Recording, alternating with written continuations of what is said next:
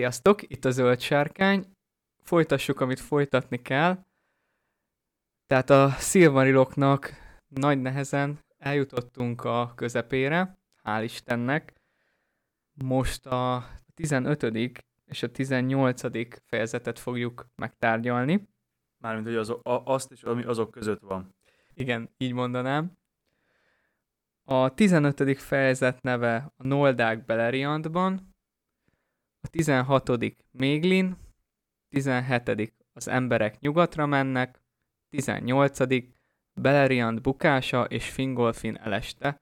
Ez kicsit spoileres volt, de nagy vonalakban arról fogunk beszélni, a kezdésnek Turgonról egy kicsit, hogy alapította meg Gondolin városát, illetve itt még egy ilyen kis beleriandi belpolitika, a Noldák és Tingol Sindái közt, aztán rátélünk Turgon lánytestvérének, Aradelnek és fiának a történetére, majd belépnek a történetbe az emberek, az emberek három nagy nemzetsége, három nagy háza, a tündebarátok, ezután pedig arról fogunk beszélni, hogy Morgotnak hogy sikerült megtörnie az előző részben felállított Angband körüli ostromzárat.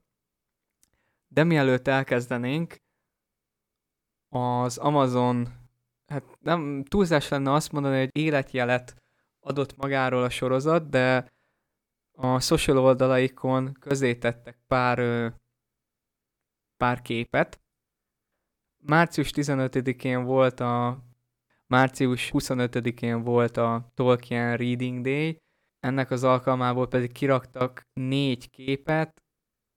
Mind a négy kép igazából király visszatér függelékei ből ki-kiragadott részletek, tulajdonképpen ezek szerintem nem többek, mint utalások arra, hogy mik lesznek azok a főbb történetszálak, vagy fontosabb pontok a sorozatba. Például Kazaddum jön be, Celebrimbor, és a Eregioni tündék, és a Kazaddumi törpöknek a kapcsolata, Numenor szigetéről van egy és van egy Gilgaladról is Lindonban. Úgyhogy ez, ez kb. ennyi történt, ami ilyen aktuális, aktuálisabb. Aztán ki tudja, hogy mire az adás az ki is kerül a csatornáinkra, akkor addigra hát, ha valami más is történik, de egyelőre csak ennyit kaptunk. Nem tudom, neked van bármi? Nem igazán. Én megmondom őszintén, el is felejtettem, hogy ezek, ezek egyáltalán megtörténtek. Már, már aznap. Jó, hát tényleg nem... Igazából ez csak egy... Még nem is azt mondanám, hogy nagyon egy marketing fogás volt, csak szimplán, hogyha már van egy ilyen nap, hogy Tolkien Reading Day, akkor ők is kinyomnak valamit, ami köthető a sorozathoz, biztosítja a hallgatókat a felől, hogy amúgy ugye a hallgatókat, hallgatóink nekünk, nekünk vannak, nekik nézőik lesznek, tehát biztosítja a nézőiket arról, hogy, hogy azért mégis törődnek Tolkien szellemiségével, és ez nem tudom, tehát ez, ez szerintem egy ilyen nem kell ebbe többet belelátni ennél. Térjünk akkor rá arra, amiben viszont több is van, jóval több. Szerintem már a utóbbi adás is jó volt, de számomra ez a most kezdődik el a Silmariloknak ténylegesen az érdekes része. Hát mert innentől kezdve vannak olyan történetek, ami, ami amik valójában úgy, úgymond ki vannak dolgozva. Hát meg ilyen mesélősebb, tényleg van eleje, van vége, vannak szereplői, motivációk. Hát erre, erre gondoltam, hogy eddig, eddig leginkább ilyen, ilyen felsorolás, meg tényközlés volt az egész, és hogy innentől lesz kicsit, kicsit regényszerűbb, vagy meseszerűbb, vagy valami ilyesmi.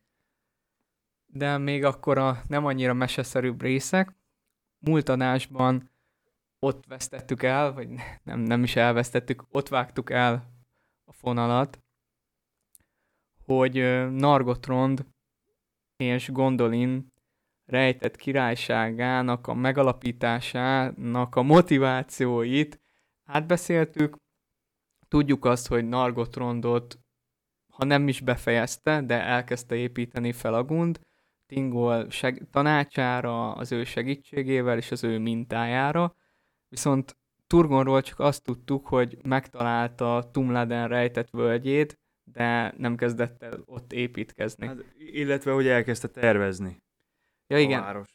Igen, elkezdte tervezni, de közben visszament Nevrasba, Vinyamarba, és itt is veszi fel a fonalat a 15. fejezet.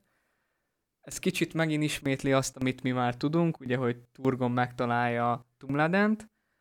Ahogy mondta Imre, így érdemben nagyon nem kezd el semmit, csak így fejbe tervezi a Valinorban lévő Tyrion mintájára, és egészen 52 évig nem is nagyon történik semmi, és egészen a Dagor Aglarebig, vagyis a dicsőséges csatáig Gondolin mindössze a gondolataiban él.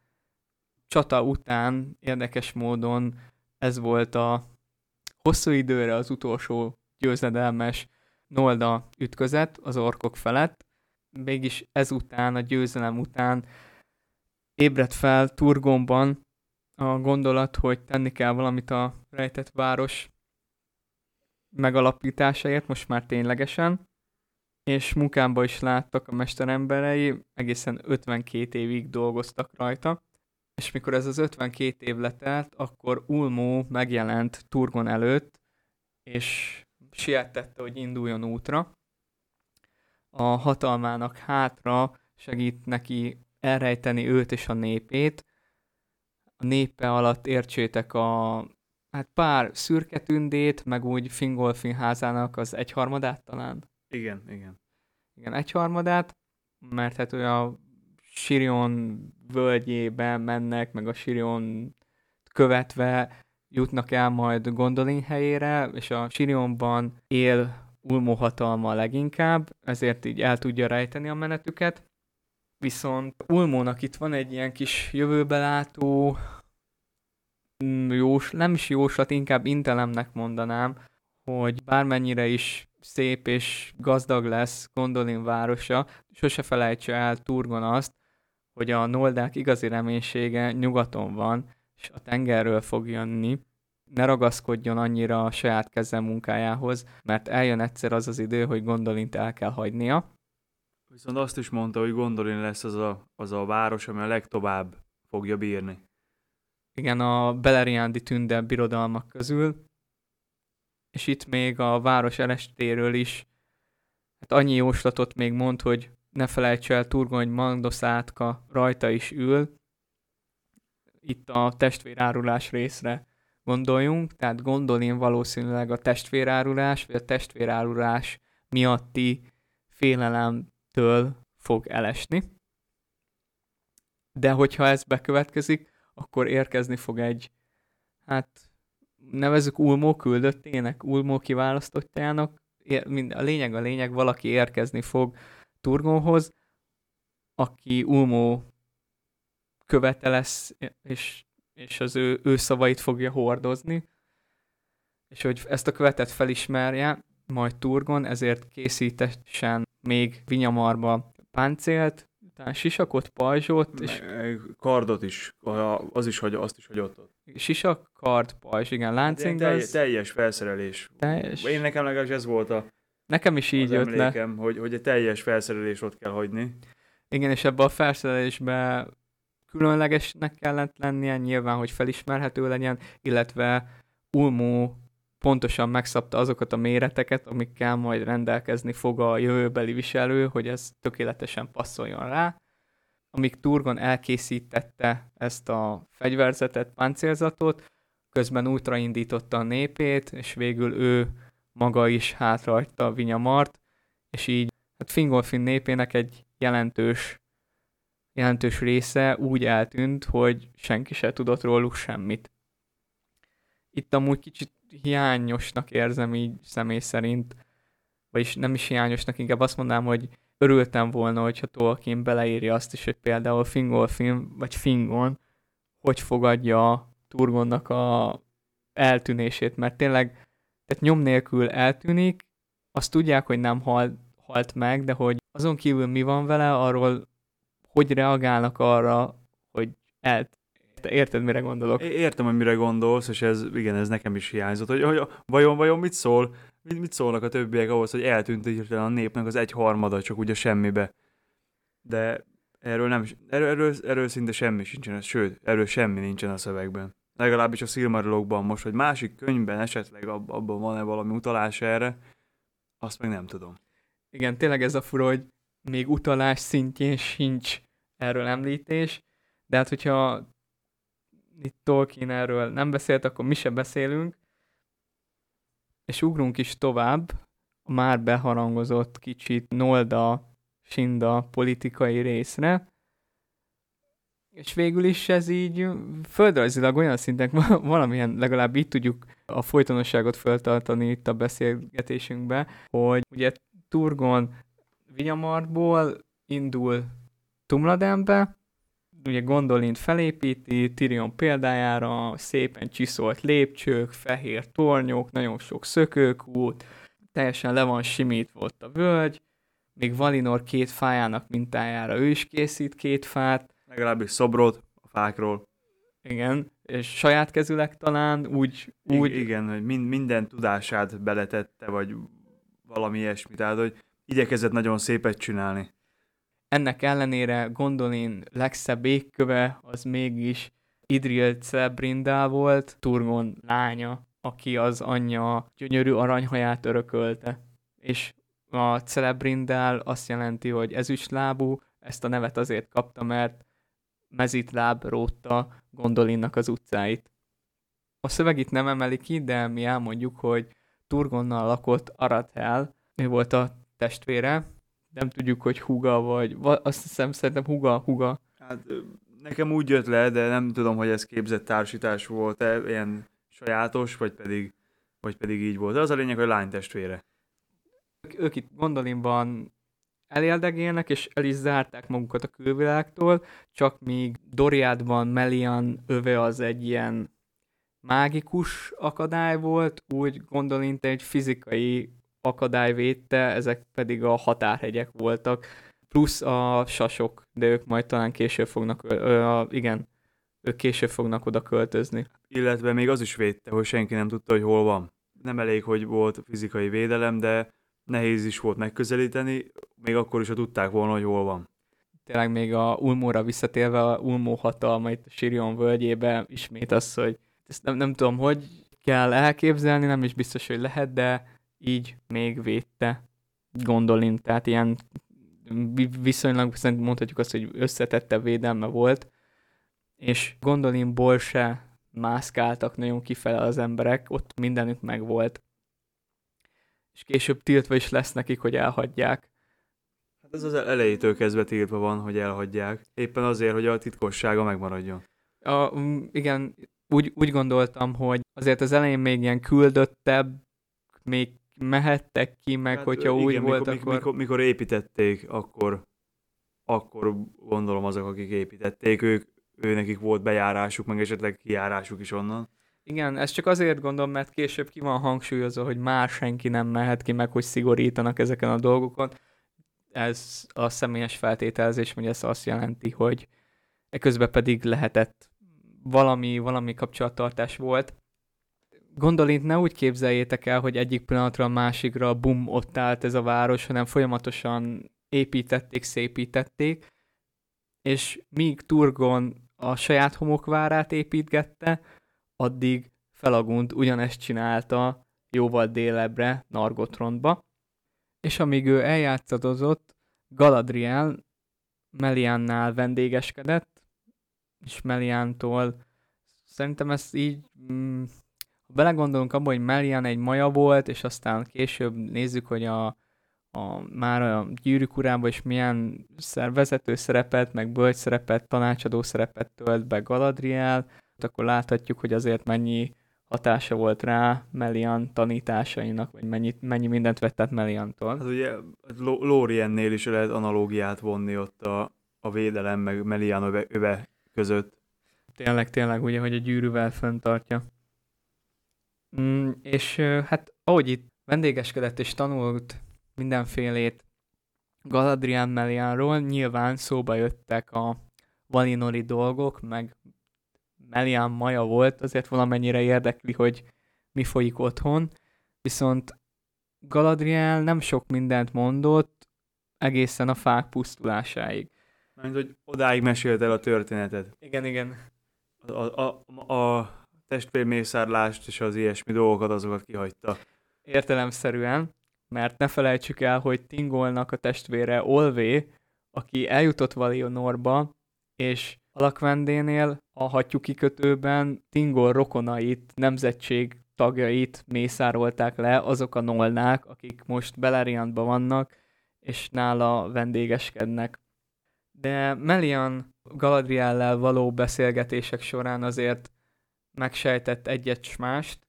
Ő tudta, hogy nem a noldák nem a valák küldötteiként érkeztek Beleriandba, inkább száműzöttek, és ezt Galadriel is úgymond megelősíti, bár azt mondja, hogy a egyetlen bűnük az, hogy a valák akarata ellenére hagyták el Valinort, de Melian érzi, hogy ennél, ennél több is van, és kötelessége, hogy a férjének is mindezt, amit megtudott, ezt elmondja.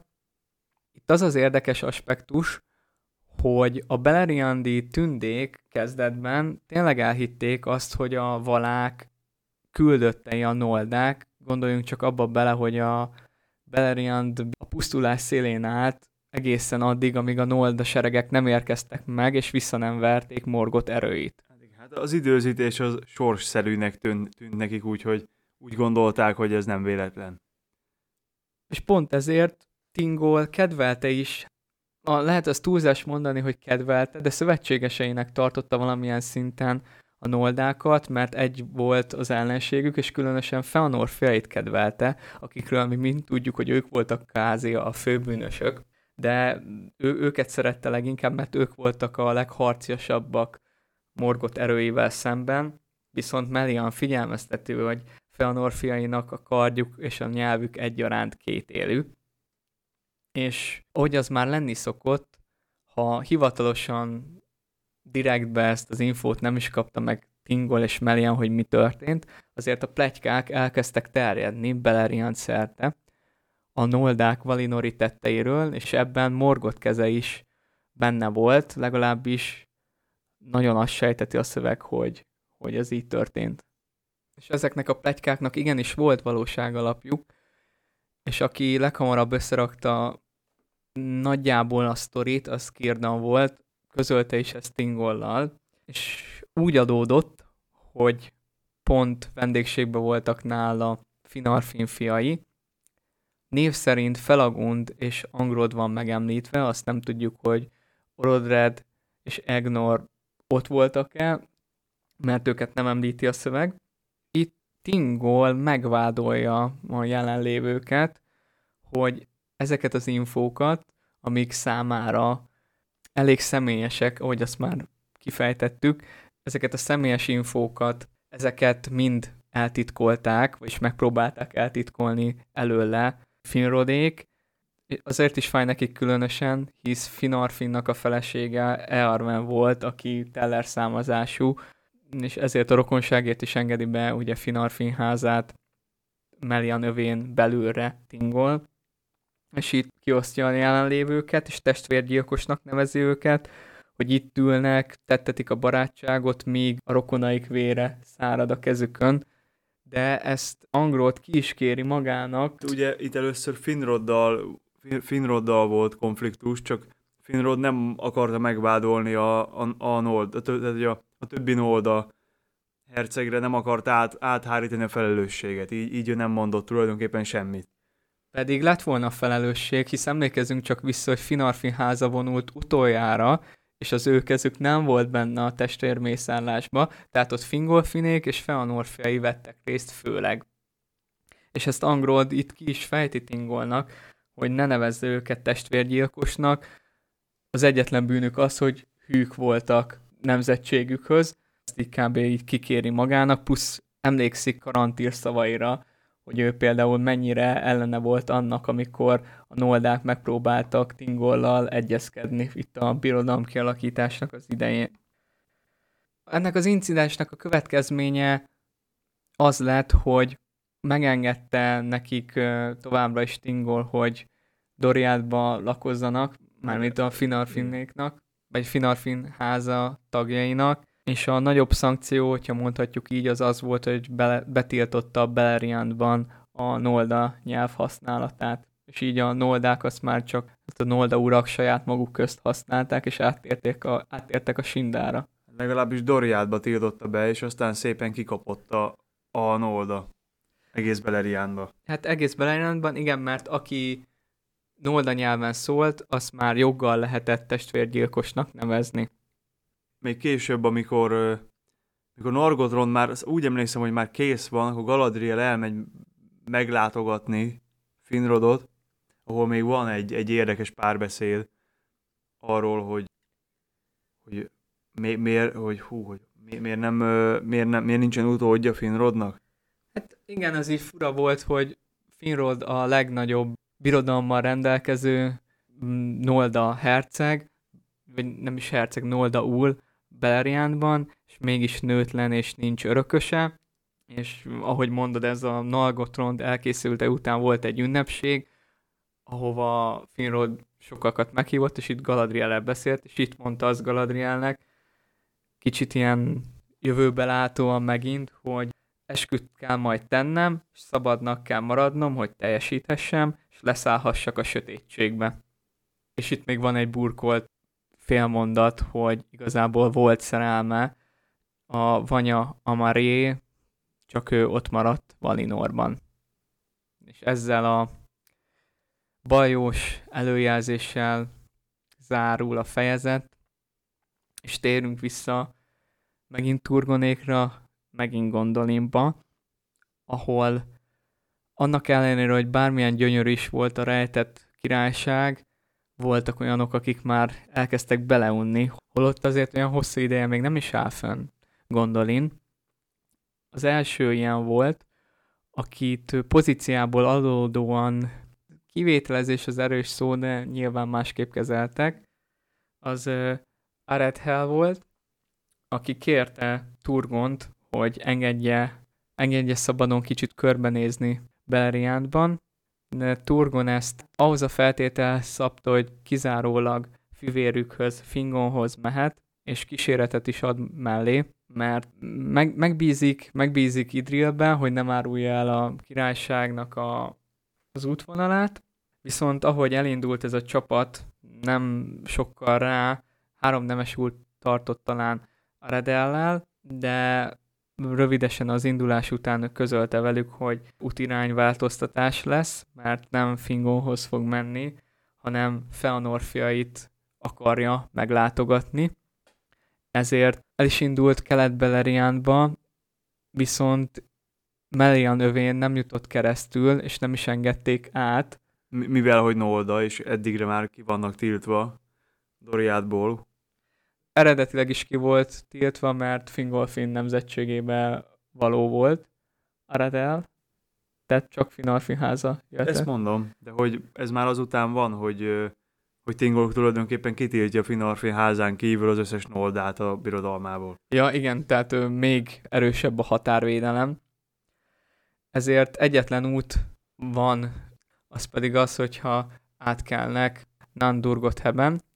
Itt tanyáznak ugye ungoliát ivadékai, és rájuk száll a homály, az árny, jelentsen ez bármit, aminek következtében elszakad Arathel a kísérőitől, a kísérői keresik, de nem találják, ungoliát ivadékai a pókok rajtuk ütnek, alig tudnak megmenekülni, és visszatérnek ők Gondolinba, beszámolnak Turgonnak a hírekről, aki elbúsul, viszont Arathelt nem kellett félteni, teljesen jól megvolt magába, és miután ő se találta a kísérőit, folytatta az utat Himlatba, Kelegormhoz és Kulufinhoz.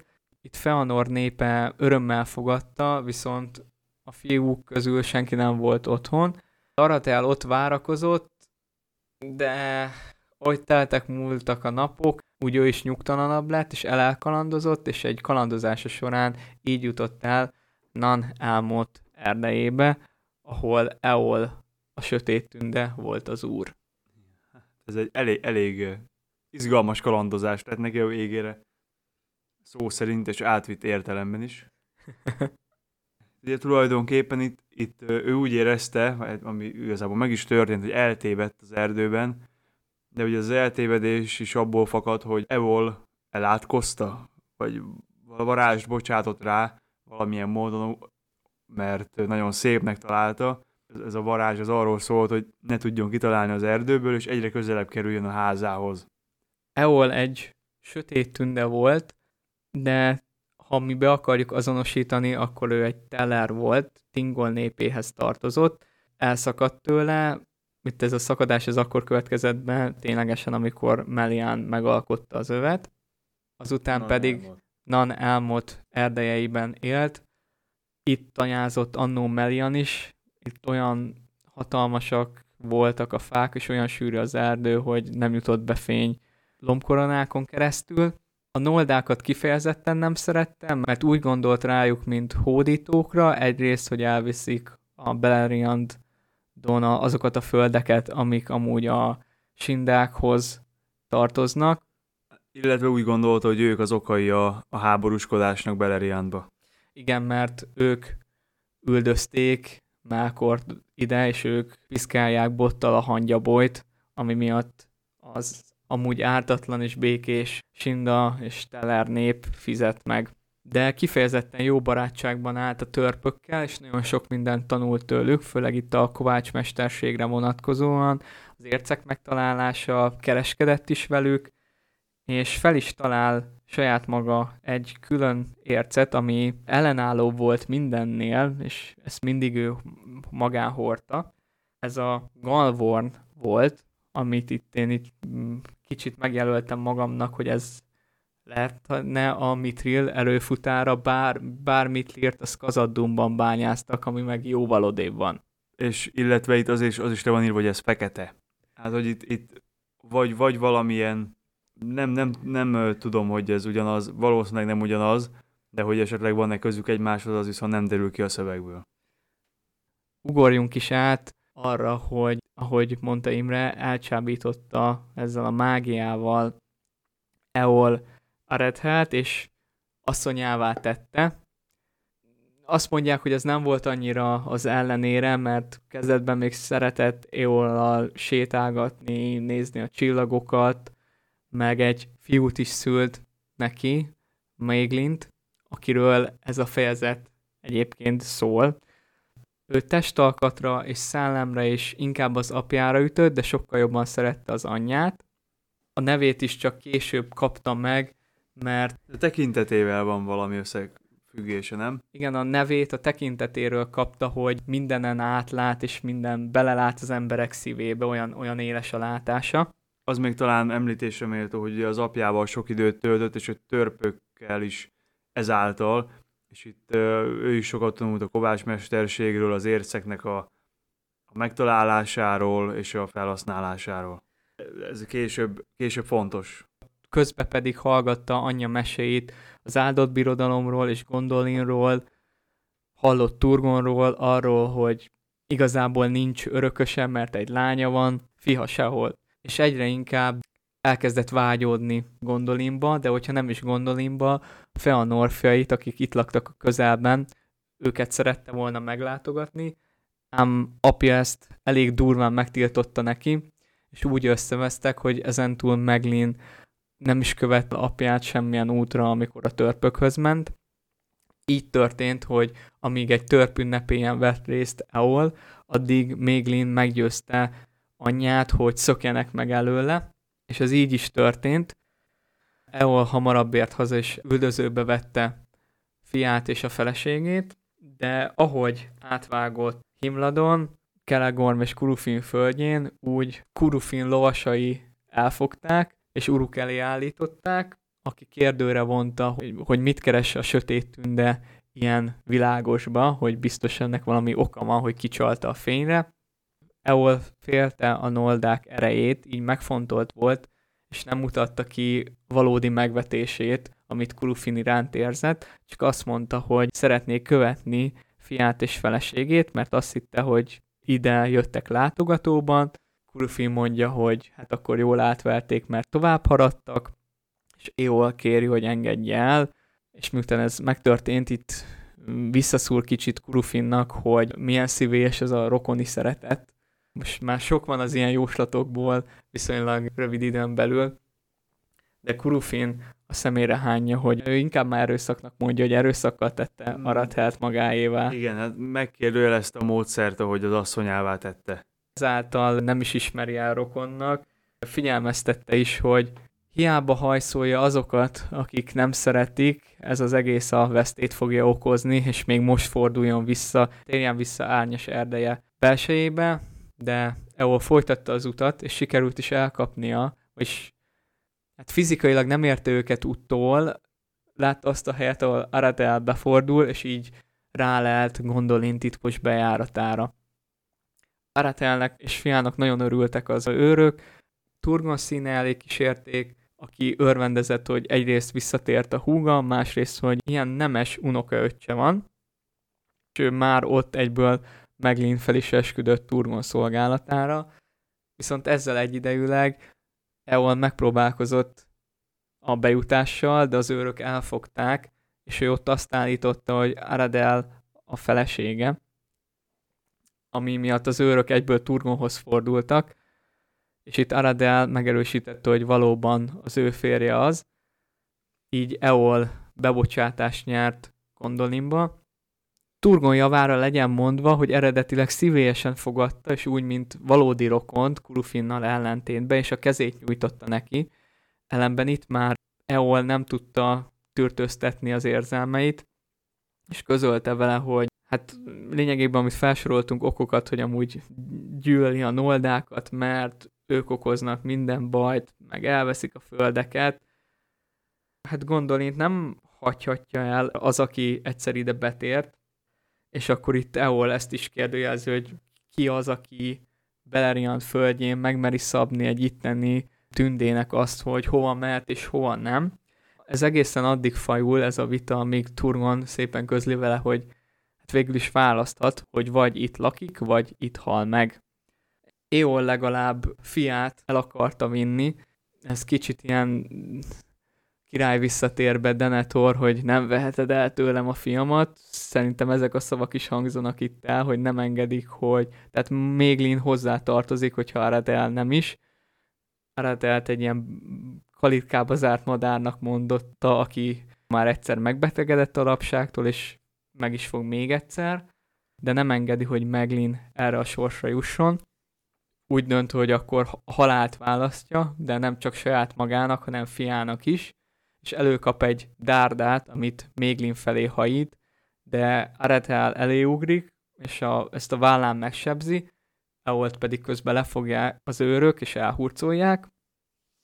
Itt eredetileg kíméletért könyörögnek Turgóhoz. Ő meg is, tehát először megadja a kegyelmet Eolnak, csak aztán időközben a sérülései Bárethel belehal, és ezután úgy dönt, hogy inkább mégsem.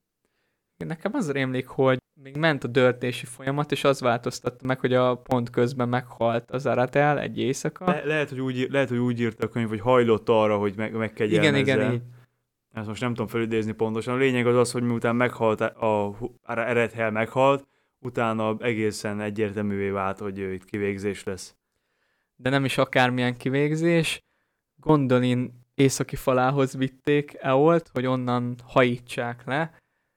Ez elég látványos, de nem értem, hogy egy egyszerű lefejezés vagy felakasztás. Lehet, hogy pont ezért, mert az túl egyszerű lett volna, ez azért meg ilyen látványosan, meg emlékezetesebb, hogy lehajítják Gondolin faláról. Ezt a kivégzést Méglin is végignézte. Innen megy ki a bárnak az éle. Egy előny, nem kell, nem kell bitófát ácsolni hozzá. Kettő.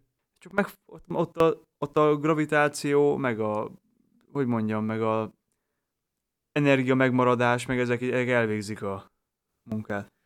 Én még mindig azt mondanám, hogy a látványra teszem a voksot, a sokért mellett, de... Ez sokkal könnyebb.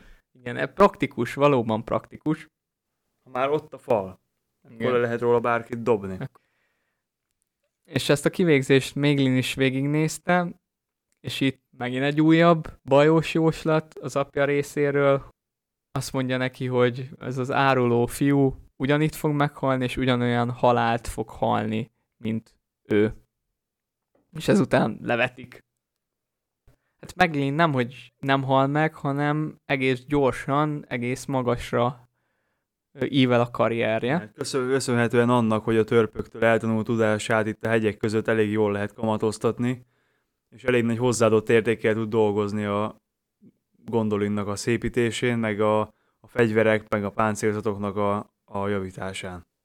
Igen, Gondolin hadereje ebben az időben nagyon megerősödött, főleg a ellátmány terén, ugye fegyverek, kardok, páncélok, Méglinnek külön ö, ilyen érckutató vagy bányás csapata, nem tudom, hogy nevezzük volt, tanította a gondoliniakat a kovácsmesterségre, és emellett, hogy a keze ügyes volt, még az elméje is élesnek bizonyult, jó tanácsadója volt Turgonnak, ugye itt a személy, tehát ez a mond, ami alapján a nevét is kaptam, belelátott az emberekbe, ugyanakkor elkezdett érezni Idril iránt egy olyan olyan vonzalmat, ami nem éppen helyén való volt. És még viszonzatlan is, mert hogy Idril bele látott talán a fejébe, és emiatt még, még attól is kevésbé kedvelte, mint amennyire alapból kedvelte volna. Hát megérezte rajta Mandos átkát így előre, mert itt, itt mindenki jövőbe látó kicsit így. Mandos átkát megérezte itt a testvér árulásnak az árnyékát, meg ugye a másik az, hogy ők unokatestvérek voltak, és ilyen közeli rokonságba házasságot nem engedtek meg a noldák. Legalábbis nem volt szokás. De ezzel, hogy Idril nem adta be a derekát, Méglin egyre jobban vágyott iránta, és ez a vágy egyre sötétebb színezetet öltött. Ez majd ki is fog csúcsosodni. Sokat beszéltünk már a tündékről, holott az egyik adásban már megemlítettük, hogy fölkeltek az emberek is a napfelkeltével egyaránt. Itt lépnek be a történetbe azok a emberi házak, nemzetségek, de házaknak hívja őket, akik a Silmarilok történetében jelentős szerepet fognak betölteni. Itt Finrod egy ilyen szokásos Hát, annyit még, hogy utazik, igen. 300 éve vagyunk már benne Angband ostromzárába. Igen, tehát, tehát még, tudjuk, még hogy 100 évben vissza a következő nagyobb és kellemetlenebb eseményig. Tehát tulajdonképpen akkor Fin, Finrod találkozik először, először emberekkel Beleriandba. Van egy ilyen szokásos, ilyen vadázós, utazgatós története során. Az, az, hú, hogy van? Az Ossziriándi folyó, folyóvidéken, ott a, a Ossziriándő a hét folyónak a vigyéke, és ott északon Igen. a Talos, Talos forrásánál. Igen, ott is egyik, egyik éjjel ö, lát fényt valahol a fák között. És mivel tudja, hogy a itteni zöld tündék nem gyújtanak éjjel tüzet, ezért meg, megvizsgálja, hogy mi van ott. Mert kezdetben azt hiszi, hogy orkok. Ja, igen, igen. Tehát az első feltételezése az az, hogy valamilyen ork csapat törte meg az ostronzárat, Viszont amikor odaértek, meglepődött rajta, hogy egy olyan, olyan nyelven hall éneklést, amilyet még sosem hallott. És miután elaludtak, a táborozó emberek utána az egy, talán, egy, van egy hárfájuk, és ezen kezd el, kezd el nekik dalolni Finrod. Ami az embereknek rendkívül tetszik, és még bizonyos, bizonyos mértékben meg is értik, mivel hogy valószínűleg ez abból fakadóan, hogy találkozhattak már ezelőtt azokkal a tündékkel, akik még a, a, az első vándorlás során leváltak még Eriádorban a, a többi tündéről. És olyan fenséges volt Felangund, és olyan szép az éneke, ahogy Valinorról dalolt, hogy kezdetben azt hitték az emberek, hogy ő egy vala, ne felejtsük el, hogy a, az emberek csak halomásból ismerték őket, és még úgyis csak másodkézből, hiszen a tündék, akik, akik ez, a valákról beszéltek nekik, ők, ők nem is láttak valákat, ők nem jártak Amanban, az áldott birodalomban. És itt a, itt a nyelvi különbségek ellenére, ugyanakkor a nyelvi rokonságoknak hála, mégis megértették egymást úgy, ahogy, meg Felangund gyorsan okította őket nyelvére, meg ő is gyorsan tanult, plusz itt is van ez a hát a szívükbe látott és a gondolatukba olvasott, és ezért nem kellett feltétlenül mindent kimondani ahhoz, hogy Felangund megértse őket. És itt okította őket a világ dolgairól, Valinorról, átadta az embereknek azokat a bölcsességeket, amikre ő is szertett, és ezek az emberek, akikkel találkozott, ők Beor háza népe voltak, Beor volt a vezetőjük, fontos, hogy Beor, nem Beorn. Beorn a Hobbitba van, ő a bőreváltó medve, itt csak egy N különbség van, nekünk egy Beorunk van, aki mondta neki azt is, hogy nem ő az egyetlen, tehát több nagy ember nemzetség úton van nyugat felé, hisz vágyják a fényt, mert sötétség van mögöttük, és itt, amikor Felagund próbálja kérdezni arról, hogy hol ébredtek föl, hogy a vándorlásaik során mi minden történt, akkor Beor erre nem tud válaszolni, tényleg csak az, hogy sötétség van mögöttük. Illetve itt van egy olyan szövegrészet, ami arra utal, hogy hogy Morgot akár maga el is hagyhatta Angbandot, hogy befolyást tegyen az emberekre. Ez több, mint utalás, ezt el is ezt mondja is, hogy Morgot ott hagyta Angbandot, és Sauron bízta meg, hogy... Úgy emlékszem, hogy ez feltételezve van, hogy, hogy, hogy ott hagyhat, hogy, hogy még azt is mondják, hogy ott hagyhatta Angbandot, és közben... De hát nyilván ez egy olyan, olyan dolog, ami úgy van elmesélve, mint hogyha, mint hogyha egy ilyen monda lenne, és úgy, de hogy nyilvánvalóan ez így, így volt. Igen. Morgot akkor fogadjuk el azt, hogy személyesen fertőzte meg az embereket, azt nem tudjuk, hogy pontosan hogy, de azt igenis, hogy jelentős hatást ért el náluk, tehát az árnyék már az ő szívükre is ráborult. Ezt később majd a füstös képűeknél fogjuk igazán látni, bár már itt is a, a már itt is nem sokára fel fogja ütni a fejét. Ez az árnyék. Ne felejtsük el, hogy Morgotban mindig is megvolt az a szándék, hogy ami szép és jó, azt ő megrontja magának de hál' Istennek nem sikerült befejeznie ezt a művét, mert olyan erős volt a Noldák hatalma, hogy vissza kellett térnie Angbandba, és így csak alacsonyabb rendű szolgáit hagyta hátra az emberekkel, és azok se voltak a legrátermettebbek, hogy elvégezzék ezt a, ezt a feladatot, amit rájuk bízott. Így hál' Istennek nem volt olyan sikeres, mint ami lehetett volna, és akkor bele sem merjünk gondolni, hogy mi történt volna, ha sikerrel jár.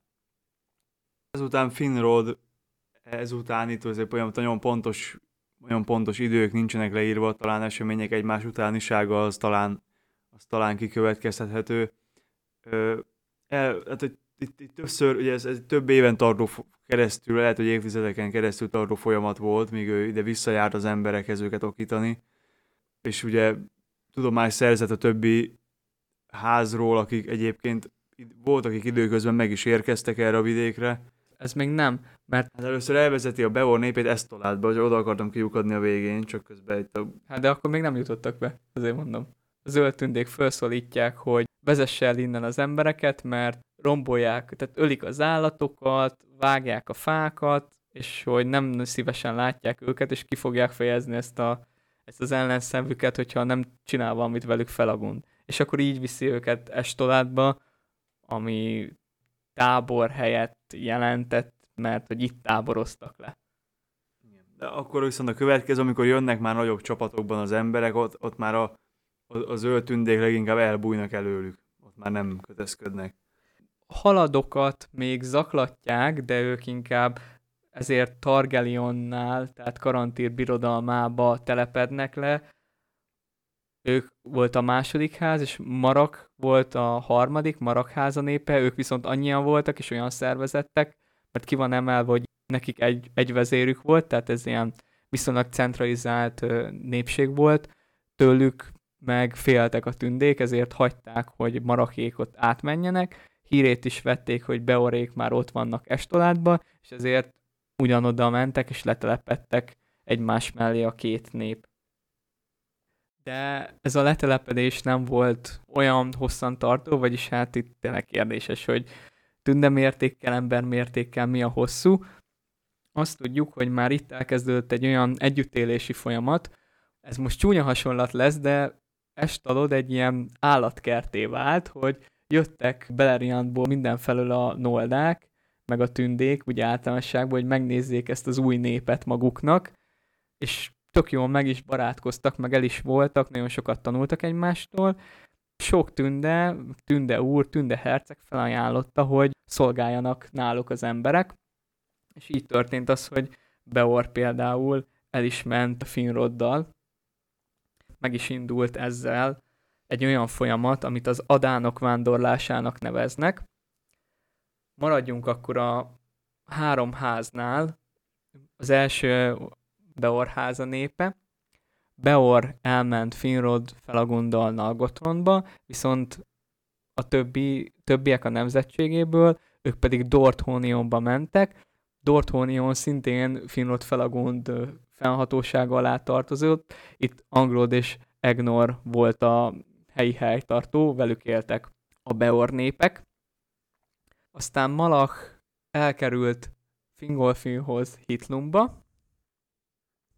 Hát a haladók népe kicsit érdekesebb, mert annak ellenére, hogy ők éltek legközelebb már a kezdetektől fogva egy Nolda herceg birodalmához, őket sújtott először az orkok támadása, amikor hát karantír karantír lovasai, karantír seregei valahogy nem voltak a környéken, nem figyeltek, és így egy ork csapat keleten áttört az ostromzáron, és megtámadta a haladokat, akik itt több napon keresztül védekeztek, két folyó közt, sáncot vontak, és amíg itt ilyen hősiesen védekeztek, vezérük Haldad fiával, Haldarral együtt elesett. A háza népének vezetését Halet vette át, mm, ő egy nő volt, ezt így emeljük ki egy ilyen kezdetleges Éovin, és ő tartotta fenn az orkokat egészen addig, amíg Karantír seregei meg nem érkeztek és tögreverték őket, és itt Karantír elismerte az embereknek a vitészségét, mondta is ha lehetnek, felajánlotta, hogy költözzenek hozzá közelebb, ahol állandó védelembe lehetnek, de Halát ebből nem kért, és ő is Estolátba vonult, itt elélt egy ideig, majd rávette a népét, hogy keljenek még egyszer útra. Hát ez egy hosszú és egy fáradtságos utazás volt, Melia növén belül ugye nem járhattak, tehát Tingol kifejezetten megtiltotta az embereknek, hogy itt bárki kiben mászkáljon. Nagy nehezen elértek Brett Hill erdejébe, itt ez a Sirion völgyénél volt található, és itt, itt telepettek le, Ellenben Bretil még Tingol fennhatósága alá tartozott, és ahogy említettük, Tingol nagyon nem kedvelte az embereket. Itt Felagund próbált az emberek oldaláról kicsit tárgyalni, hogy azért azért valami, valami segítséget, stb. adjon, de Tingol erre nagyon nem hajlott, és még azt is kijelentette kifejezetten, hogy hát még Finrod szívének oly kedves Beorháza népéből sem hajlandó egyetlen embert beengedni ide. Hát e, aztán tudjuk, hogy hogy pont ez fog megtörténni. Igen, és ezzel kapcsolatban van is itt egy Meliának egy jóslata, hogy azért Beor házából majd egy valaki be fog tudni jönni a, az, az övön, mert őt, őt nagyobb erők fogják irányítani, mint az ő hatalma. Minden esetre annyit sikerült elérnie Finrod Felagundnak, hogy ha a Bretilbeli halett nép vállalja azt, hogy együtt őrzi a határt tingolnak, akkor ott, ott lakozhatnak, és ebbe, ebbe végül is Halett belement, hisz nem is értette ezt a kérdést, hát az orkok lemészárolták az apját meg a testvérét. Elég ostoba lehet az a tünde úr, aki azt hiszi, hogy ők az orkok oldalára fognak bármikor is állni. Tulajdonképpen, hogy megtörtént ez a vándorlás, itt a könyv most nagyon rétletezi, hogy kikinek a fia, meg milyen családfák, ez szerintünk teljesen fölösleges igazából, hát, csak az, vagy tehát nem fölösleges, de... Hát... Illetve majd azoknál a részeknél, amikor majd azok a fontos szereplők megjelennek, akik majd, akiknek jelentőségük lesz, akkor úgyis el kell majd mondani, hogy ki, kinek, vagy hogy honnan származik, és akkor, akkor jobb elmondani. Mint most elmondani, és akkor úgy sem emlékszik már rá senki később csomó név van, és valakinek az egyetlen érdeme az az, hogy valakinek az apja, vagy valakinek a fia. Ami viszont fontos az, hogy ez a három nemzetség volt az Adánok három háza, az Adánok voltak a tünde barátok, nevükből adódóan ők azok, akik kifejezetten jó és szoros kapcsolatot ápoltak a noldákkal, illetve Belrian többi tündéivel, kirdanékkal, akár még pár sindával is, mint hogy azt látni is fogjuk. Többségük a noldáknál szolgált, akik rájöttek, hogy amúgy tök jó ez az együttélés, de nem jó, hogy ilyen rendezetlen ez a viszonyuk, ezért minden ház élére kijelöltek egy vezetőt, és ennek következtében hát három házról beszélhetünk. Először is Beor házáról, ők, ahogy már mondtam, maradtak Dorthonionba, Hador házáról, ők Fingolfin uralma alatt lesznek, Dorlóminnak lesz ura, mindig Hador házának a nemzetségfője, illetve Halet népe maradt Bretil erdejében. Az együttélés során nagyon gyorsan kiderült, hogy mennyibe különböző a tünde és az embernép, ugyanis Beor, a vén, akit már az elején is ilyen jelzővel illettek, bár ugye ez, ez megint ez a mitológiai történetmesélés csinya bínja, hogy most tényleg az volt-e vagy sem, mert már az elején Beornak említi, holott csak ezután kapta a nevet, hogy Finrod szolgálatába állt, mert a Beor név jelenti azt, hogy hűséges, vagy hát... Hát, hogy ilyen hű, hűbéres. Hűbéres, igen. Öregségébe, 90 plusz éves korába meghalt egyszer csak, és ez a tündéket teljesen váratlanul érte, hogy nem seb, és nem is bánat által pusztult el. Nagyon sajnálták az embereket, mert nem tudták, hogy egyáltalán mi lesz velük, meg hogy meg hogy, hogy lehet, de erről a a második mitológiai adásban nagyon hosszan beszélgettünk az emberek és a noldák sorsa közti különbségekről, a halálról, Tolkien halál felfogásáról, úgyhogy ha ez érdekel titeket, akkor mindenképpen hallgassátok vissza. Ez szerintem 99% hogy a második mitológiás adás, de szerintem megadom neki a százat, hogy ott, ott volt erről szó. Úgyhogy ezt ott megtaláljátok. Csak ugye az a kérdés, hogy ez pontosan hanyadik adás? Kérlek szépen a negyedik adásunk, mert két... Igen, akkor, akkor így... Mielőtt visszahallgatnátok, még beszéljünk arról, hogy az árny, meg a sötét gondolatok, hogy jelentek meg a gyakorlatban is az emberek között.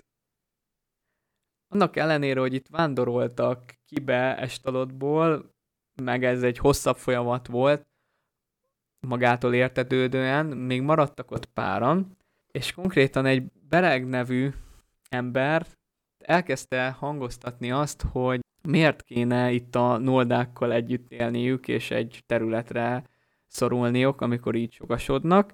Összehívott egy ilyen nagyobb gyűlést, hát erről vitáztak, hogy az emberek hova költözzenek, maradjanak Beleriandba, mert tehát ideértek és megtudták, hogy a, a fény, amit keresnek, az nem is itt van, hanem a tengeren túl, és valószínűleg ők oda soha nem fognak eljutni. És ezen ment a vita, hogy akkor maradjanak-e a tündék közt, vagy sem, próbáljanak maguknak birodalmat kiépíteni, és itt a gyűlés közben egyszer csak felszólalt valaki, akit mindenki egy Amlach nevű embernek hitt, aki azzal szónokolt, hogy nyugaton igazából nincs is fény, az eldák tőlnek Beriantba uralomra, nem Morgót, nem is tudják, hogy egyáltalán létezik-e Morgot, hogy léteznek-e a valák, hogy a, az orkokat is igazából a noldák zavarják föl, hogy túl messzire merészkednek, meg túl mélyre a föld alá a birodalmaikba, és hogy ez, ez nem az ő háborújuk, és menjenek el innen a, a fenébe. És nagyon sok embert sikerült meggyőznie ezzel, és el is indultak már többen vissza középföldére, vagy délre. Eriadorba. Jogos, teljesen jogos. Viszont egyszer csak megjelent az igazi amlak, aki közölte az egybegyűltekkel. Hát ez, ez, ez, ez már jóval a, a gyűlés után volt, és ott szabadkozott, hogy ő, ő nem is vette részt ezen a gyűlésen, ugye azt se tudja, hogy miről van szó. Itt mutattak rá, hogy na hát Morgot mégis létezik, és mesterkedései elérték az embereket is. Amlak nagyon személyesen is vette, aki egyből beállt Médros szolgálatába, aki erélyesebben és hevesebben küzdött az orkok ellen, és élete végéig őt szolgálta, de a többiek elhagyták Beleriand birodalmát, és róluk már nem is szól az ének. És tudjuk, hogy ez már nagyon hosszú, és nagyon, nagyon tartalmas az adás, de vegyünk egy óriási lélegzetvételt, és csapjunk bele az utolsó témába. Megéri kibírnotok, mert én ezt a fejezetet tartom a Silmarillok fordulópontjának, amikor már elkezd tényleg jóval, de jóval izgalmasabb lenni a történet, bár eddig se volt érdektelen. Ezután vannak a legkidolgozottabb történetek, mint a Beren és Ruth ilyen, a Húrin gyermekei, gondolin bukás, az mind ezután játszódik. És igazából ezek, ezeknek a, az alapja az mind itt, itt, itt és az előző fejezetben tevődött le. És hogy hogy is vágjunk neki ennek a Belriand bukása nevezetű résznek.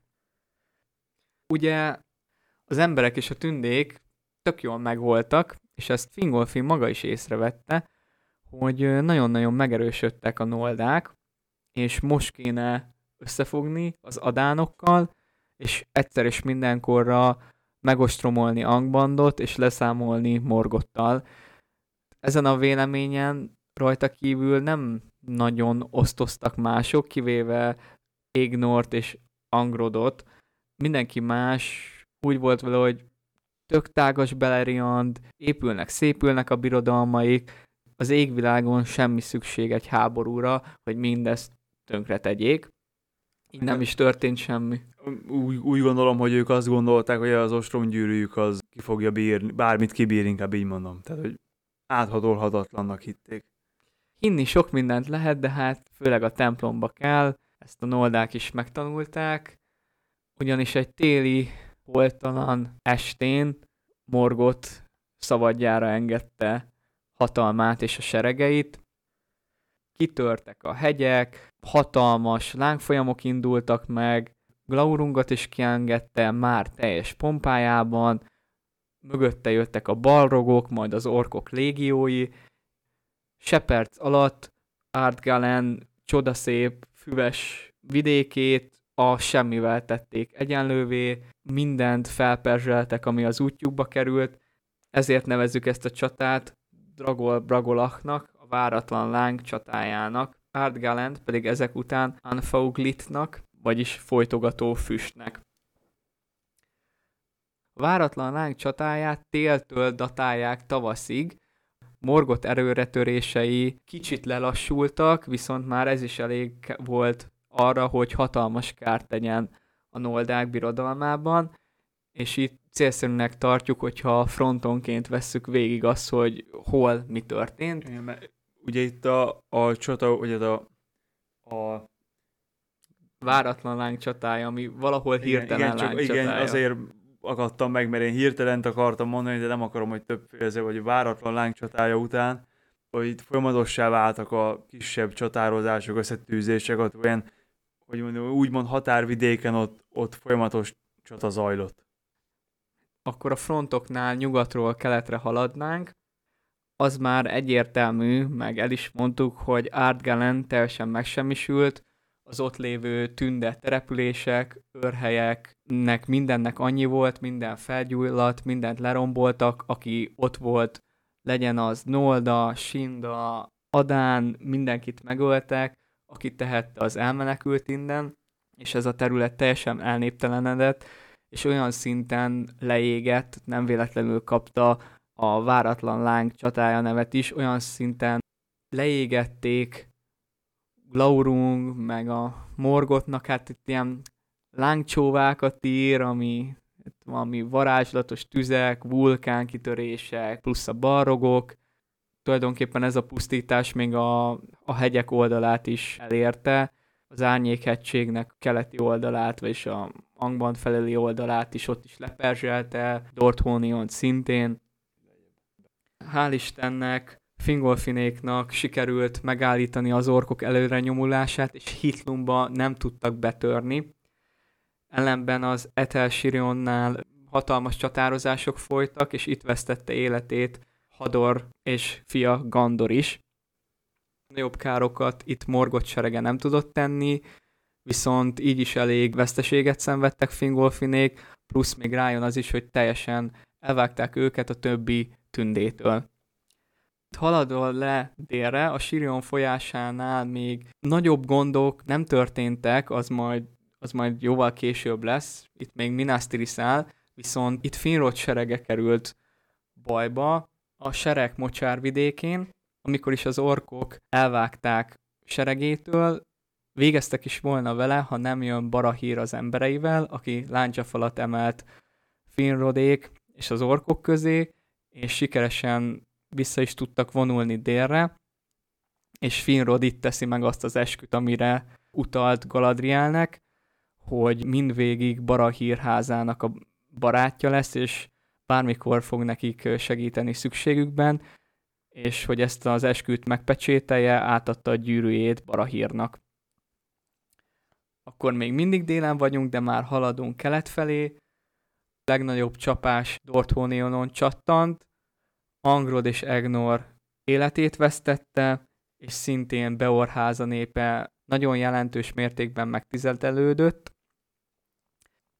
Keleten az Aglonhágót beveszik, Kelegorm és Kurufinnak Nargothrondba kell menekülnie.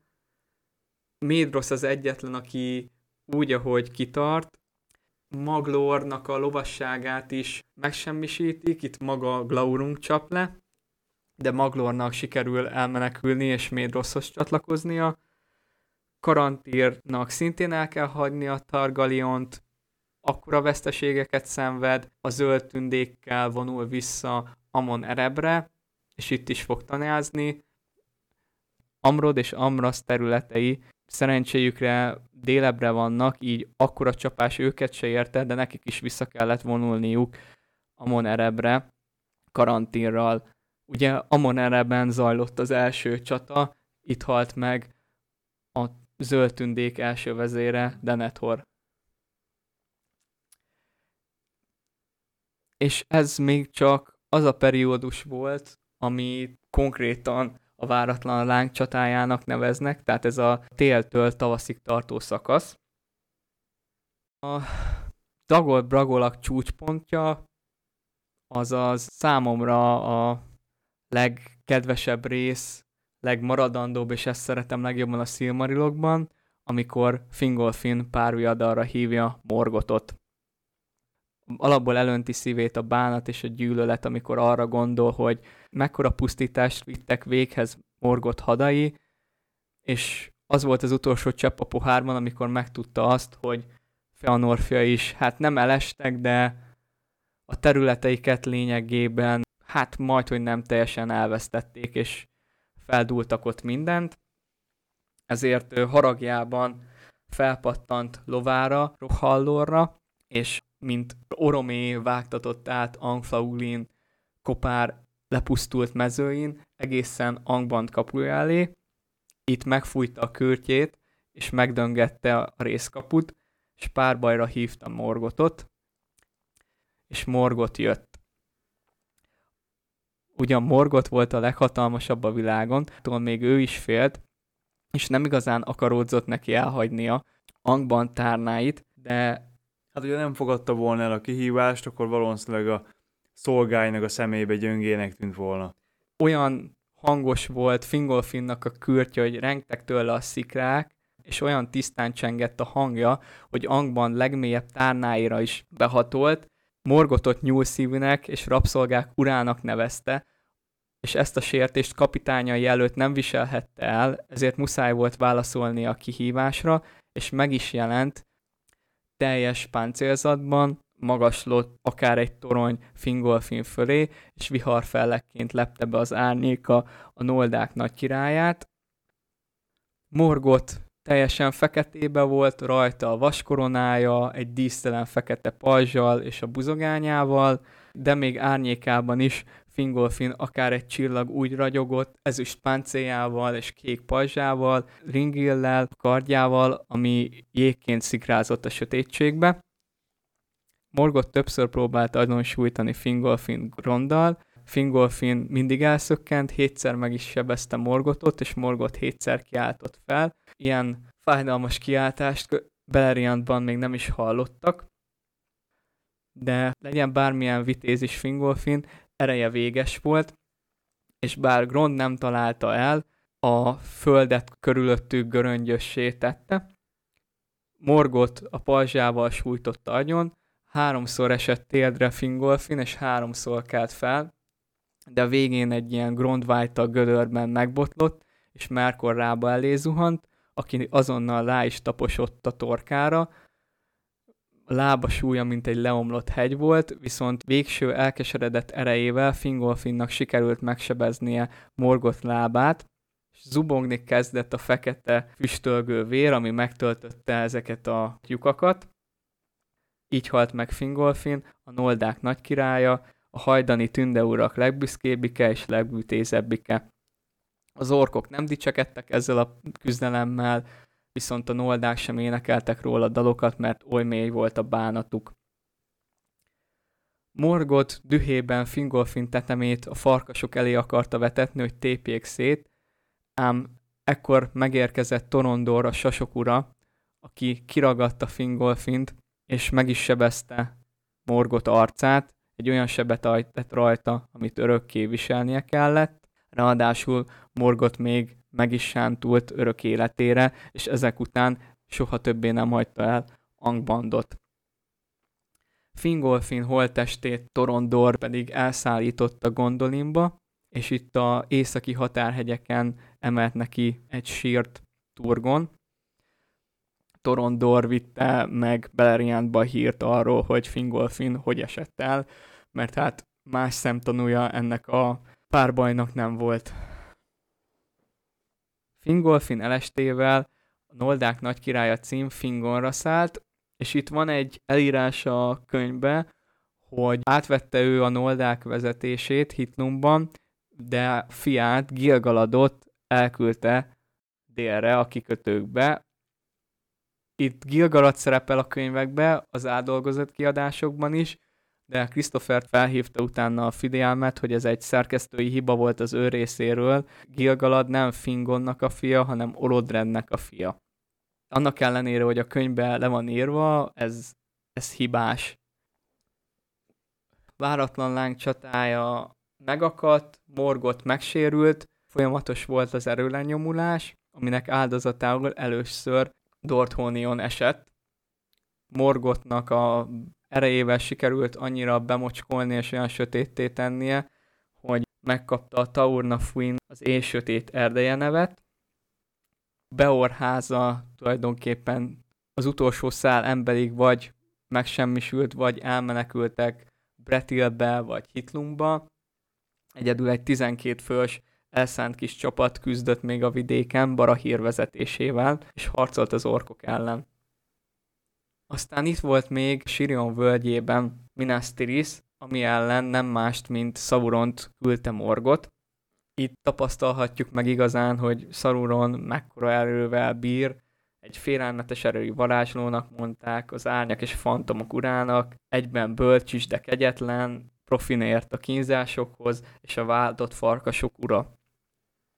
Olyan erős is volt, hogy sikerült bevennie Minas Tirith erődjét, Orodretet innen sikeresen elűzte, és ezek után Taul in Gaurhot lett az erőd és a sziget neve, ami a váltott farkasok szigetét takarta.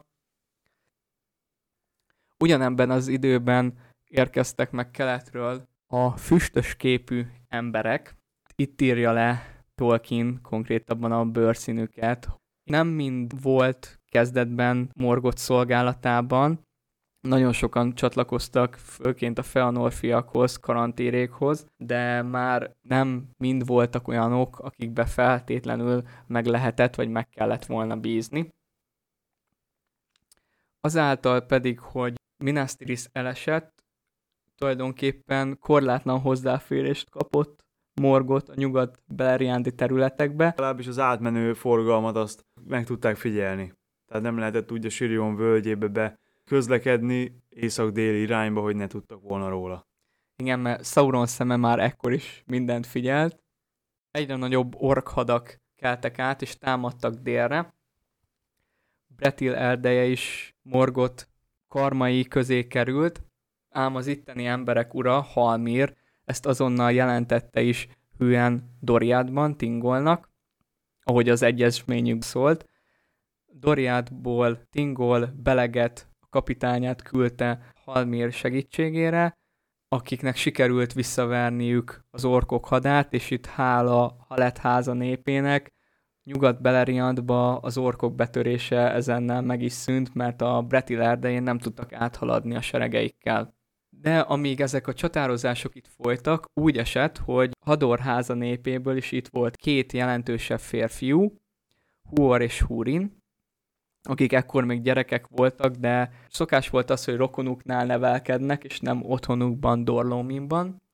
És itt Bretil erdejében küzdöttek az orkok ellen, ám az egyik csatapatés során túl erőbe keveredtek, és hogyha nincs ulmó hatalma, akkor nem tudnak megszökni. Kóborolgattak, eltűntek mindenki szemelátára, nem nagyon volt kilátásuk arról, hogy ezt, ezt élve megúszszák ezt a kalandot, ám ekkor megérkezett Torondor, aki felragadta őket és elszállította Gondolinba, miközben Ulmo megüzente Turgonnak, hogy fogadja a szívből a két vendéget, így Turgon szívélyesen köszöntötte a fiúkat, egy évig lakoztak itt Gondolinban, addig nagyon sok mindent megtanultak a tündékről, a tündéktől, és magától Turgontól is, aki a végén már úgy volt, hogy nem is a saját parancsa miatt tartotta itt őket, hanem mert annyira megszerette és megkedvelte őket, a saját fiainak tekintette őket, de emlékeztették Húrin és Huor, hogy ellenben az eldákkal az adánok élete fogyóban van, és nem, nem tűrhetik azt, hogy itt, itt várnak, hanem vissza kell térniük a saját házuk népe körébe, és ott felvenni a küzdelmet Morgottal. Mivel ö, Sasháton érkeztek, ezért nem tudják pontosan, hogy hol van Gondolin.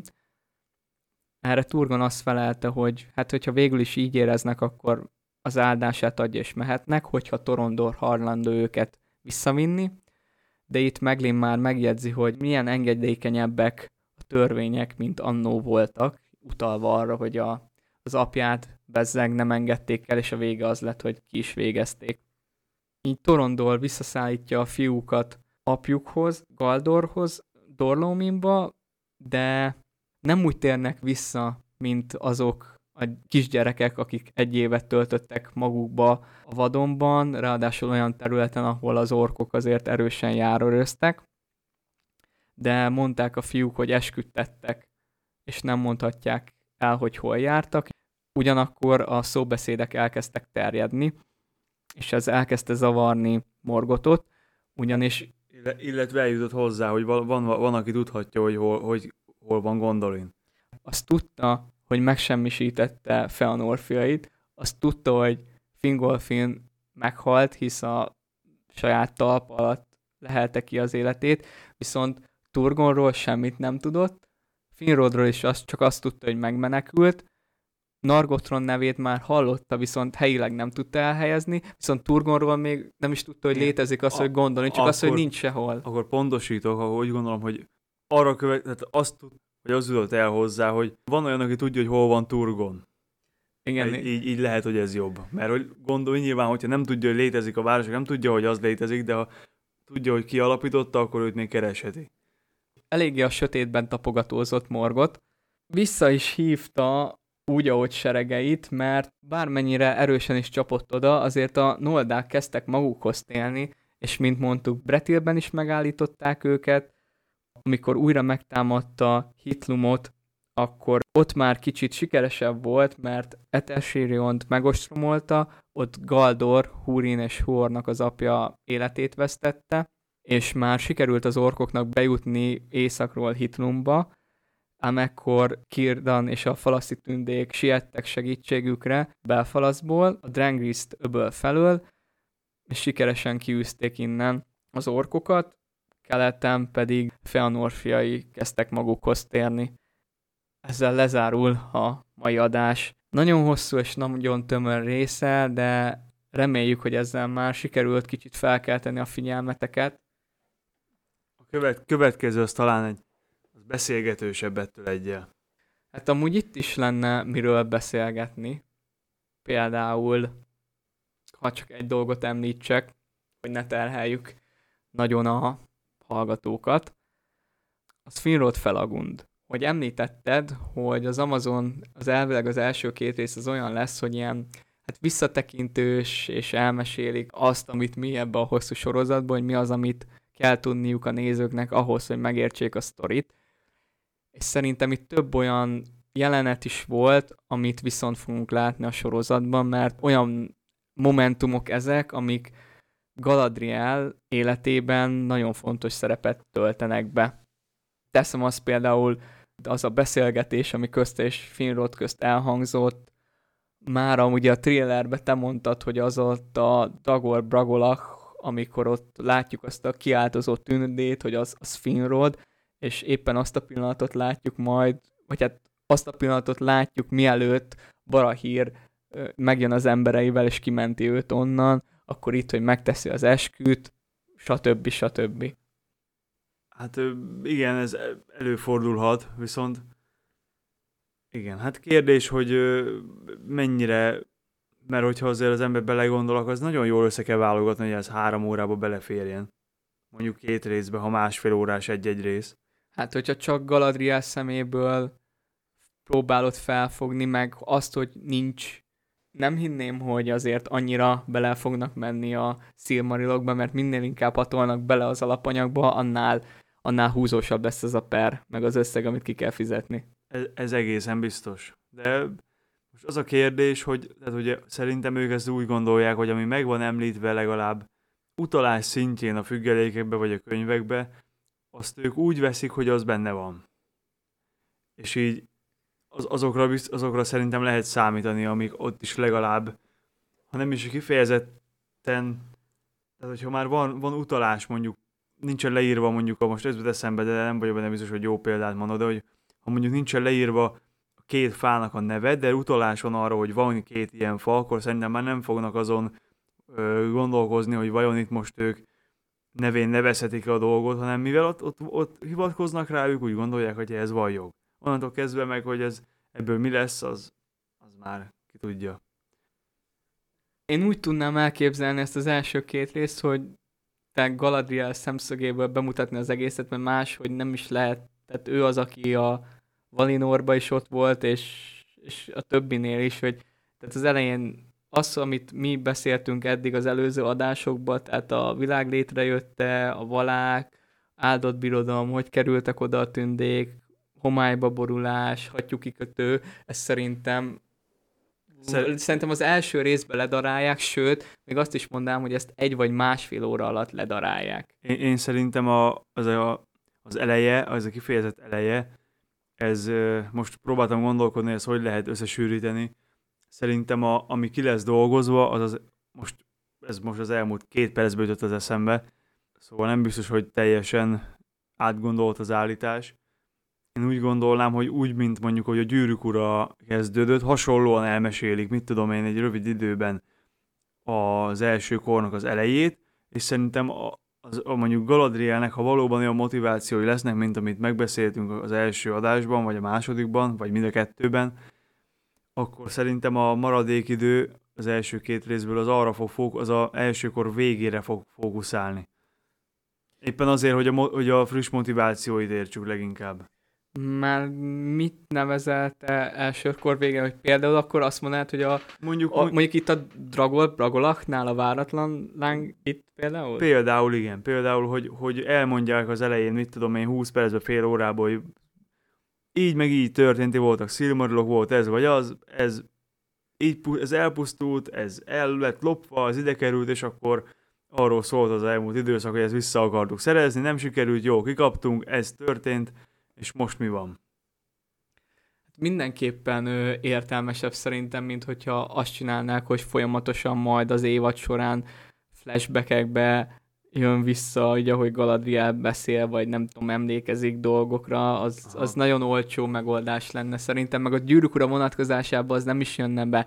Hát, hogyha belegondolsz, a Jackson filmek is úgy voltak felépítve, hogy öt sereg csatáján kívül minden egyes film első nyitójelenete az valami visszaemlékezés volt.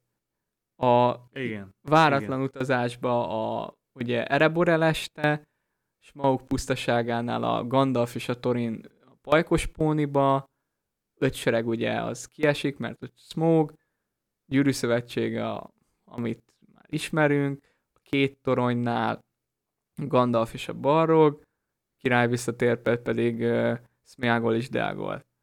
Hát azért azt mondjuk, azt nem lehet, azt nem felélezhetjük előre, hogy ők ugyanezt a konstrukciót fogják követni. Ja nem, persze, csak arra akartam rámutatni, hogy ha már van egy ilyen alap, ami úgymond bevált, akkor én nem cserélném rá arra, hogy megkockáztassam azt, hogy tele szorma sorozatot visszaemlékezésekkel. Főleg, hogy, hogy ekkora időbeli ugrások van, hogyha most ott vannak a másodkorba, és egy vágás 5 perces jelenet elejéig te visszaugrasz évezredeket, vagy akár Valinorba, akkor nagyon összezavarod a nézőt, és szerintem ugyanaz fog kijönni, mint a Witcherbe, hogy ugrálnak az idősíkok közt, és semmit nem fognak érteni. Igen, ez mindenben egyébként. Én úgy gond, most biztos, hogy meg, meg lehet szerintem oldani akár mind a kettőt. Tehát el tudnám képzelni azt, hogy ilyen flashbackekkel meg lehet csinálni, csak akkor szerintem arra kell, hogy figyeljenek, hogy azok ne, ne össze-vissza legyenek, hogy egyszer ide emlékszik vissza, egyszer oda. Mert azt összerakni nehéz. Mert akkor mindig el kell magyarázni, hogy ez most előtte van-e annak, ami, ami, ami mind az előző flashback, vagy utána. És szerintem éppen ezért, fog, ezért csinálják úgy, hogy az elején összefoglalják egy-két részbe, hogy ne, mert, mert lehet, hogy nem, lehet, hogy nehezebb lenne fölépíteni az egész történetet, hogy mindig olyan dolgokra emlékezzen vissza, amik egymást kronológiai sorrendbe követik. Hát én ennek őszintén megmondom, hogy ennek örülnék is, mert jelenleg azt látom, hogy ez az egyetlen esélyünk arra, hogy a Silmarilokat bármilyen formában is adaptáltan láthassuk. Most oké, okay, hogy az Amazon készíti, de hogyha már nagy Isten láthatom, jó, biztos nem fogom látni Fingolfin és Morgotnak a párbaját, de hogyha már snitteket láthatok az elsőkor történéseiből, amik nincsenek megpísziselve, megpísziselve, tök mindegy, érted mire gondolok, akkor én már boldog leszek. A Valinori részek szerintem ott egy, az, egy, az viszonylag kevés, ahogy felpörögne, azt szerintem tényleg a mai adás. Mert Galadrielnek azért hozzátartozik elég jelentősen a jelleméhez a Meliannal töltött idő, a váratlan lángcsatája, hogyha elvileg már ugye azt mutatták be a trélerbe is, akkor azt, azt valahogy be kell vezetni, meg valahogy le kell zárni, lezárni nyilván a Barahírra és a gyűrűvel fogják, hogyha már a gyűrű és megvan, akkor, akkor már be fog jönni Beren, hogyha Beren bejön, akkor be fog jönni az, hogy Finrod hogy hogy tér meg Mandos csarnokába. Én nem gondolom, hogy ez ilyen részletes lesz. Ez nem, nem fér bele. Most, hogyha már nagyon belekevernék a Beren Lúthien, akkor már csinálnak egy külön, lehetne csak külön filmet csinálni róla. Hát ez, ez, ez, szerintem ezt nem fogják ezt ö, ennyire részletesen kibontani. Én szerintem csak azt fogják kibontani, ami, ami szükséges bizonyos karakterekhez, amik a sorozatban megjelennek. Pont Finrod az azért elég szükséges, hogy az ő sztoriát lezárd, ahhoz szükséges, hogy Beren és a Luthrianbe legalább egy picit is érintsd. És hogyha már elkezdted érinteni, akkor valamilyen konklúziót kell adnod a népnek. Tehát, hogyha nem az, akkor egy percben Galadriel elmondja, hogy Beren és Luthien, és akkor végén Silmaril, de hogy közben meg Finrod. Igen, az én épp arra gondolok, hogy ez maximum egy percben lesz elmondva, hogy mi az a Beren és Luthien, hogy több, több biztos, hogy nem lesz, nem lesz rá számva. Szerintem inkább arra lesz kihegyezve, hogy neki milyen személyes rossz tapasztal, vagy nem is tudom, hogy hogy fogalmazzam ezt meg szépen. Hát, hogy valami hát de... milyen, milyen személyes sértettségei vannak, ami miatt ő most ezt a saját kis hadjáratát fogja folytatni a sorozatba. Hát de érted, hogyha amit alapján mondtuk, hogy egyetlen karakter, akivel be lehetne mutatni az elsőkort, az Galadriel, akkor ebből következik, hogy majdnem minden, ami az első korban történt, az érintette Galadriát, De és azt már ebbe a visszaemlékezésbe, hogyha rövid ideig bele kéne rakni, hát... Lehet, hogy rövid ideig benne lesz, viszont arra, az Doriat arra gondolok... eleste, Nargotrond eleste, ezeket végig kell vinni. Elrendel, mert Elrond miatt. Valami biztos, hogy lesz, de nem azt mondom, hogy három órában azért elég sok, minden, sok mindent bele lehet rakni, viszont nagyon részletes kifejtésre nem elég. Viszont ahhoz, hogy esetleg te átérezd azt, hogy ő ezt miért csinálja, amit csinál, ahhoz biztos vagyok benne, hogy egy-egy részlet jobban ki lesz fejtve, mint a többi. Erre gondolok. Tehát lehet, hogy mondjuk a Finrodnak a, amikor mondjuk meghal, az a, az a, az a történet rész, az jobban ki lesz bontva, éppen azért, hogy a Galadrielnek a személyes motivációit jobban értsük. De lehet, hogy a többi az csak olyan lesz, hogy megtörtént, fél percben ott lesz a, a kis jelenet róla, és megyünk tovább, és közben tovább, tovább, tovább.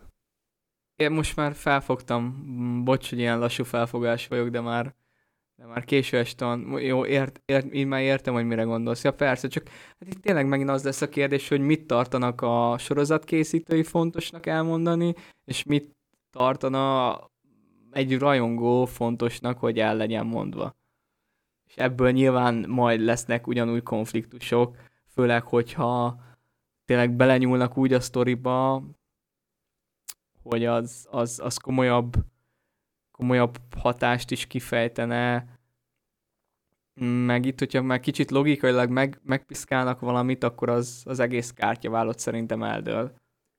Hát szerintem nem éri meg belenyúlni úgy, hogy, hogy valamilyen uh, fajsúlyos történés meg legyen változtatva, mert, mert akkor az szerint, mint egy ilyen gráf, az megváltoztatjuk ezt, az megváltoztatja ezt meg ezt, és akkor ez így addig gyűrűzik tovább, ameddig csak bír. Ez nem, nem szerintem ilyet, ilyet, ha van eszük, akkor nem vállalnak bolyat, hogy, hogy lényeges dolgot megváltoztassanak. Most az lehet, hogy valami nonsens dolgot beleraknak, kivesznek, aminek nincsen olyan nagy hatása mindenre, de szerintem a, ugyanúgy, mint mondjuk az, hogy a filmekben, hogy Szarumán nem a megyébe halt meg, hogy igazából nagy dolgon nem változtat, történet eljutott A-ból B-be így is, ahova kellett. Hát, hogyha ettől nagyobb változtatások nem lesznek benne, akkor, akkor nem hiszem, hogy probléma lenne az, az a változtatás, amit csinálnak.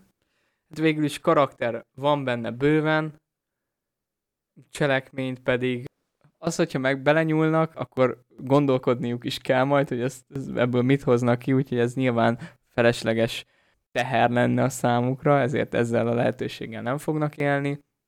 Mm, jó, ez, ez megint, megint már messzire visz, de a képeknél, tudod, beszélgettük, ott van a gurt hang, vagy lehet, hogy a gurt hang az egyik képen.